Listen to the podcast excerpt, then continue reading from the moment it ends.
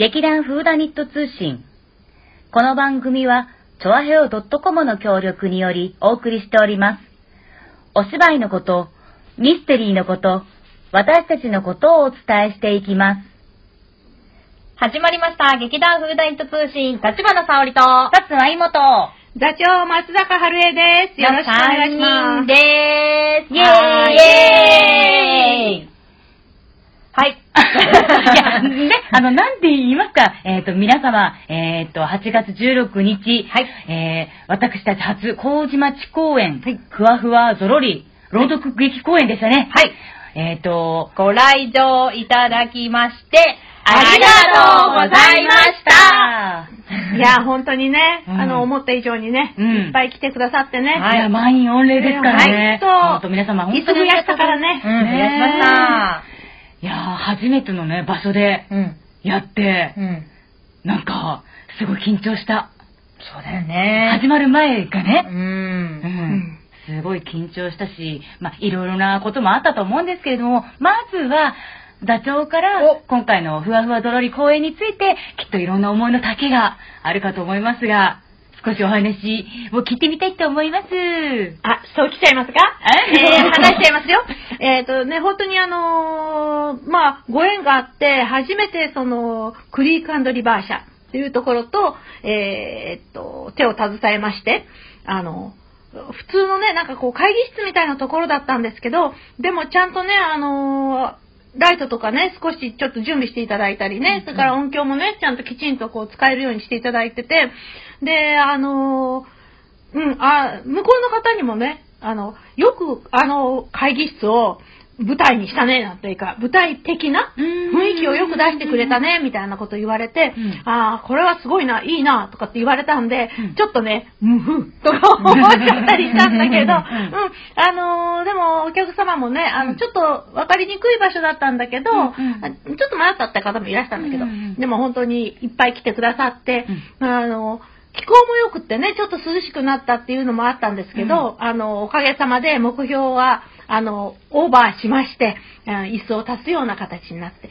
で、あの、お客様にもね、かなり、あの、満足していただいたし、あの、今回初めて手を組んだクリークリバーの、あの、向こうの方にもね、とても喜んでいただけたんで、よかったなと思います。なかなか、正面から朗読って、取り組むことってないから、うんうんみんなもね、てかあの、出てき、出てたキャストもいい勉強にもなったと思うので、えっ、と、収穫の多い、えー講演だったと思います。よろしくお願いします。ありがとうございました。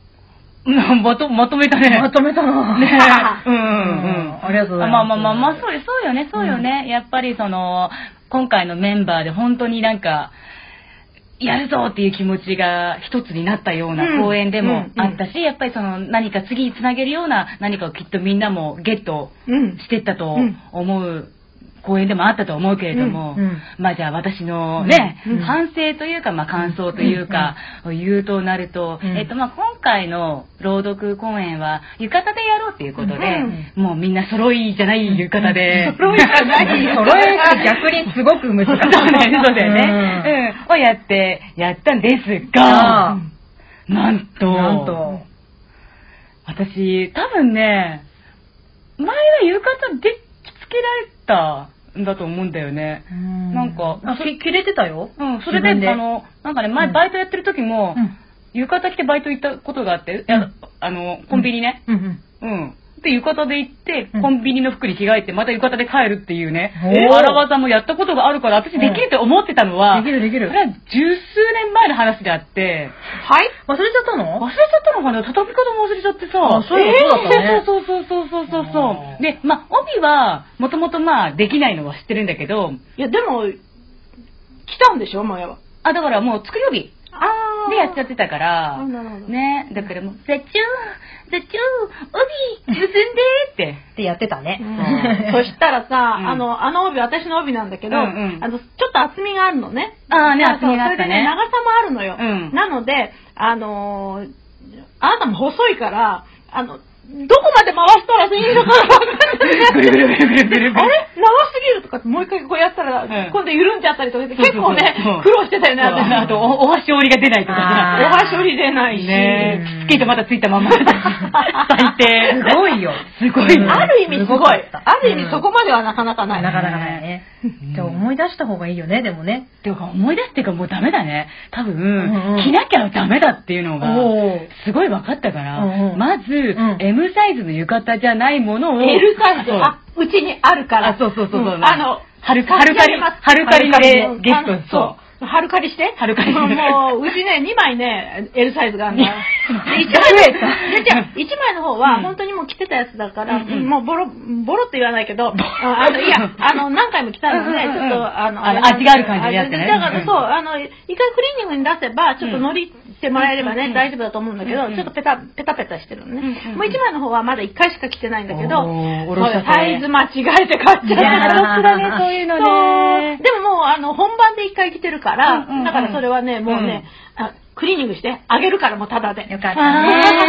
ありがとうございます。まあそういうのもいろいろありまして、うんうんでもただその朗読を本当に、あの、やるって、私もともとやっぱり朗読って苦手だなって意識もすごくあったし、うん。あとやっぱりその、まあ、さおちゃんの朗読の、うん。その、まあ、やり方っていうか方法っていうかすごいやっぱり、あの、尊敬してるのね。うんうんうんキャッおーどうぞどうぞどうぞだあの、例えばその自分が一人で語り手をやったアモンティリアードのうん。文と、あとその、デトロイトうんで語り手1と2として、サオちゃんと私とでやった時、やっぱりサオちゃんが先にやってるから、なんか、あそれになんか乗るというかなんか、あ、こういうやり方をすればああいう表現ができるんだなとか、すごくん、なんていうの、助かったっていうのもあるし、うんありがたかったっていうのもあるしうん、なんか本当にいろんな刺激を受けた、あの、今回の朗読劇公演でありました。よかった。素晴らしい。すごいそんなの言ってないよね。どうしたの？なんかすごい偉い人みたいになっちゃって。ね、外、外よ。いや、でも確かに、うんあの、語り手を2つやったんだけど、うんうんその2つの語り手がうん違ってたのは確か。うんああの、ちゃんと色が違ってたっていうのは確か。ううんん、それはね、うんうんそう思った。ありがとうございます。いや、いいのか悪いのか分かんない。いやいやいやいやまあ作品いいといういいということにしとこうう。えーじゃあ、まああの、私も、はいあの、先に、先にじゃないうんお次お次にお次にやらせていただきます。うんまあ、あの、今回本当に、あのーお稽古とうん。本番と全く違ったんです、自分が。もう、私の中で本番は大こけしたと思ってるんですけど、まあ、うん。でもね、うん。あの、一応、い一応って言ったら本当失礼なんだけれども、まあ、あの、人前に出せる状態ではあったとは思うんだけれども、本当は私はお稽古の状態を出せたらよかったなって、やっぱり思います。うん。で、やっぱり、久しぶりに、緊張は制御できました。ああ、はいはいはい。だけど、舞台の上で自然体でいることの難しさ。うん。を力を抜くことね。力を抜いて、ただ出す。うん。ね、散々私が毎回言ってることですけど、が、できなかった回です。あうん、本当に。だからどこかではもしかしたら緊張してたのかもしれない。うん自分ではコントロールしてたと思ったけれども、うん。できてなかったのかもしれない。うん。いつもと違う浴衣という衣装を着たことによって、ある意味体にロックがかかるわけなんだよね。うんうんうんで、えっ、と、まあ、やっぱり洋服と締まる場所が、うん。体が締め、締まる場所が違うので、うんその時の体の、まあ、所作というか、うんうんコントロールの仕方、うん。もう全く違って、もう本当に失敗したなっていうのを感じた回でした。うんうんただやっぱりすごい面白かったし、なんか今までだったら、なんかこう、やっちまったなって思って、うん。嫌な気分で私は終わってたと思うんですけど、もう今回はもう、やり、やりきった。やりきったんだけど、こけた、うん。大きく。なんかすがすがしい。っていう気持ちで追われたこともすごい自分にとっては成長で、でも、もうこのこけたことはもう本当にありがたいことで、うん。もうやっぱり自分でもできてるって思ってたことがやっぱりできてなかったっていうのうんをちゃんとお知らせしてもらえたなっていう、うん。もう本当にあの貴重な公演だったと思っています。うん。うん。うん。なので本当にすあのいいタイミングでね、うん。あの本当に期間もちょっと短かったんですけど、まあ、今回川崎さんから提案を受けて、うん。でみんなでやりましょうってうん。なって、うん。そこで断ることもできたのにみんながやろうやろうってね、そうだったよね。座長がもちろん最初に、うん。やるよって言ったのは確かだけど、いやーちょっと無理だよって言ってね、うん。やめる人だってもちろんできたわけ。うん。だけど、なんとなくみんなで、いや、なんか、いややろうよやろうよ、うん。面白そうじゃうん。ん。って言っうん。て、できたこともすごく大事なことだと思うし、で、実際その稽古スケジュールも結構厳しかったと思うんですけど、集中してみんなが集まって、で、本番を迎えられて、全く知らない場所、うん。一応ね、下見に行ったりとかはうんしてた人はしてたし、うんしてない人はしてなかった。うんね、で、早めに入れる、げ劇場自体に入れる人もいれば、うん。ギリギリに入る人もいるうんみたいな状況で、あの、やっぱり、久しぶりにあの、ごたごた感というか、臨臨場感ある、うんうん、ライブ感満載な、今までのなんか、まあ、うちらのための小屋っしょ。みたいな。な、慣れ感がね。そうそう、慣れ慣れしい感じではなく、もうほんとすいませんみたいな感じで入って、ね、あの、新しい気持ちで、というか、まあ、初心に本当にこれぞ戻ってという言葉が正しいぐらい、お願いしますって言って入って、うん。お願いしますって言って帰ってこれるっていう機会は本当にありがたい機会だったなっていうのはやっぱりすごい思いました。ん。そうですね。うん、で、やっぱり見てくれたうん。方たちも、やっぱその感じ、うん。出たと思うんだよね、絶対ね。出てる、出てる。うん。絶対出てる。なので、うん、やっぱこういう時に感じてもらえるのが多分ある意味本当の部分かもしれないから、まあいいろいろと本当に思ったところあるお客様はたくさんいらっしゃると思うんですけれども、あの、これがフーダイッチです。これなんですっていう状態だったのかなっていうのは、うん。なんか良かったことかなって、うん。私たちも感じることができたし、うん。あの、悪いものではなかったと思うんで、お客さんたちにもその初心に戻った私たちうんをうん、なんか見見せることができたんじゃないかなって。やっぱ朗読ってね、やっぱ、川崎さんさっき言ってら言った、ってした。言ってたね、あの言葉。体を、なんか丸裸にされたような気持ちになるから、うん俺は苦手なんやって、うん。さっき川崎さんはおっしゃってたんだけど、ね、もう本当にそういうことなんだよね、朗読っていうのは素の状態にある意味戻るっていう一つの、うん。ね、うん。あの、スタイルだと思うので、そこの部分もお見せできたんじゃないかなっていうところが、本当に、あの、ありがたい機会だったなと思っております。うあの、そう。あのー、本当にね、でも今回の朗読、うんあの、ろ朗読って言いながら、まあ、朗読劇なのか朗読なのか難しいとこなんだけど、うんでも本当に、あの、フーダニットらしさっていうのはすごく出てたと思うの。うん朗読で字の文を読むところは、きちんと平板でっていうか、しっかり伝えることで読んでいく。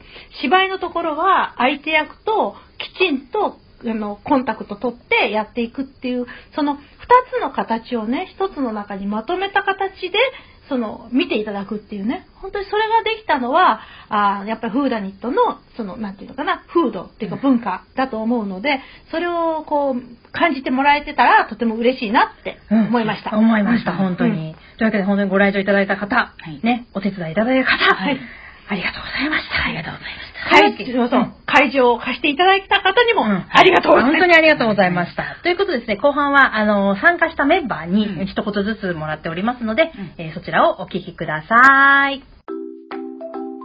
渡辺です。えー今回ですね、初めて、こ、こ、小屋入りっていうのかな？げあのーね、会場に入ってから本番までの時間があんなに短かったのは初めてで、でもまあ、全体に楽しく、無事に終われてよかったなと思います。えー今後に向けてまた、えー朗読をね、もうちょっと深く勉強できたらいいなと思います。またどうぞよろしくお願いします。たくみです。今回は公演でいっぱい汗をかきましたが、最後に座長と手を繋いだ時は汗が引きました。いい思い出です。また都会で公演がしたいです。ありがとうございました。今日です。えっと、今回、ボタン道路で、つゆという若い娘の幽霊の役をやりました。で、えっと、稽古中に、座長の春さんから、もっと若い娘らしく可愛くとか、甘えた感じでと言われながら稽古をしてまして、最終的に自分では可愛い若い娘になったつもりでいたんですが、あの、見に来た母から翌日、なんかあなた今回の役より前のなんか怒ってる役とか、ちょっと凄みのある役の方が合ってるわねっていう言われまして、で、ちょっとひねくれて、若い娘は無理があったかもねって言ったら、あ、そうよねと、普通になんか屈託なく言われてすごい悔しかったです。でも、でも私は若い娘の美しい幽霊の役はなかなかやる機会ないと思うので今回できて嬉しかったです。どうも、中山です。えーっと、今回のふわふわゾロリ、えーとても楽しめました。ちょっと新しい場所だったので、すごい緊張したんですけど、まあ、新しい顔ぶれのお客さんたちと、ご一緒に場を楽しめたと思います。えーっと、来、あ、来年、2019年の7月にフーダニットが20周年を迎えるということで、えっと、次回の8月、その、あ来年の8月の本公演では、ちょっと気合入れて、頑張っていきたいと思います。よろしくお願いします。というわけで、みんなの言葉、うん。次回に向けてのうん。意気込みを聞いていただきました。ね、あの、ちょこちょこっとね、あの、コメントの中にも入ってたと思うんですけども、うん。実は、ん。来年のお？本公演、決まりましたよ